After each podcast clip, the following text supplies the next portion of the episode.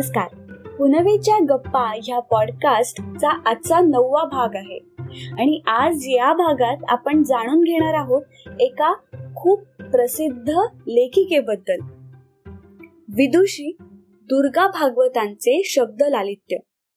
कवी मंगेश पाटगावकरांच्या जिप्सी या काव्यसंग्रहाचे परीक्षण करताना विदुषी दुर्गा भागवतांनी शब्दालंकार लेऊन भाषेला कशी नटवली? सौंदर्यवती कशी बनवली याची झलक खाली देत आहे.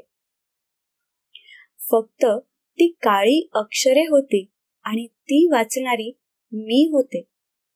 काही अक्षरे पंक्ती पंक्तींनी सजीव व सशब्द झाली होती.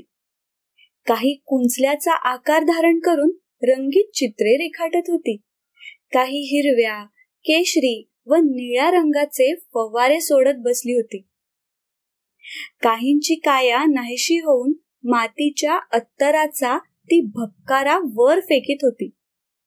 काही तेजस्वी ठिपके होऊन आकाशात उगीच भिरभिरत होती. काही खूप खूप मोठी होऊन नदीप्रमाणे वाहत होती. ढगाप्रमाणे गरजत होती.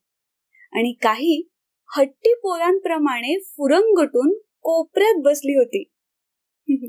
ही झाली अक्षरांची विदुषी दुर्गा भागवतांनी रचलेली बाललीला. आता पुढे अक्षरांची शब्द फुले होऊन त्यांनी अर्थवाही भाववाही स्वरूप धारण केल्यावर रुच्या रूपात अवतरलेल्या कवितेच्या अनुषंगाने त्या असं लिहितात. सर्वांना गीत देणारे संगीतही कुठून तरी ऐकू येत होते. परिचित मृदू मंजूळ असे. आणि मग? त्या संगीताचे काय ते भान उरले. आणि मग थोडा अलिप्तपणा पत्करून मी त्या नाद प्रतितीचे पृथक्करण करू लागले. कवितेच्या पारंपरिक गेयतेपासून पाडगावकर कटाक्षाने दूर राहत असले तरीही पारंपरिक आणि नवीन छंदांनी ही कविता निनादित आली आहे. ताल व नादाचे गतिमान व पार्थिवतेतून पुलकित झालेले सुकुमार सौंदर्य त्यांच्या शब्दा शब्दाने आत्मसात केले आहे. शब्दांनीच नव्हे तर अर्थानेही मूर्ती अमूर्त अशा भाववृत्तींनीही. या कलात्मक सुसंवादामुळेच जी निसर्ग प्रतीके पाडगावकरांनी वापरली आहेत ती केवळ रंगांनी भरलेली शब्दचित्रे वाटत नाहीत. ती गेयतेनी रसरसलेली नादबिंबे आहेत.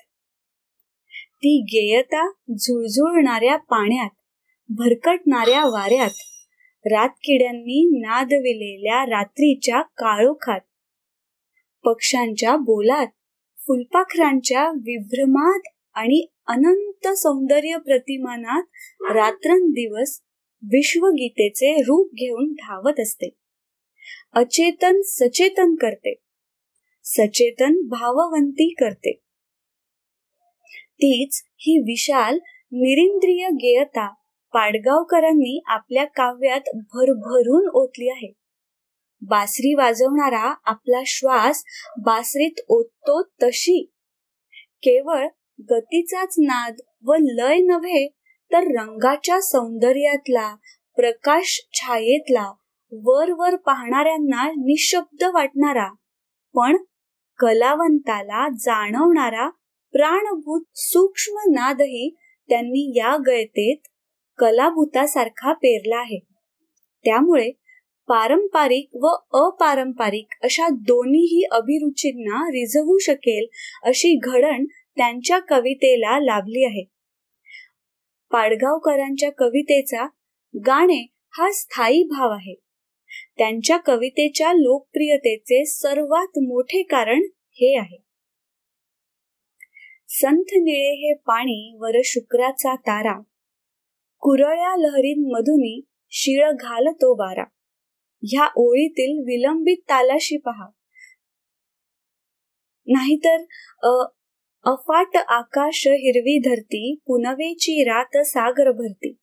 पाचूंची लकेर किरणाच्या ओठी प्रकाशाचा गर्भ जलवंती पोटी.